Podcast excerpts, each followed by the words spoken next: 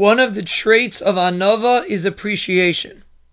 A person that has anava is always appreciative for what he receives.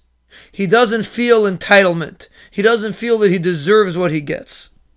And because we explained that the essence of anava is in front of HaKadosh Baruch Hu, that a person realizes that everything he has comes from Hashem, and that it's free, it's a gift from HaKadosh Baruch Hu, that is the source of real appreciation. Appreciation begins with Hashem, meaning that I realize that everything I have comes as a gift from HaKadosh Baruch Hu, and I don't deserve it. That breeds anava. That helps me feel like an anav in front of Hashem.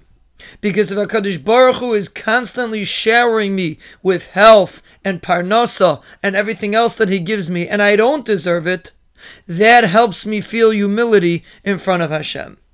And that's another reason why HaKadosh Baruch Hu gives chen, gives free favors to someone that has anava. Because the anav realizes that everything he has, he got for free, and he doesn't deserve it. And when you have that attitude, HaKadosh Baruch Hu continues giving you things for free. Because if you don't feel entitlement and you feel recognition to HaKadosh Baruch Hu, HaKadosh Baruch Hu will constantly shower you with chen and chesed.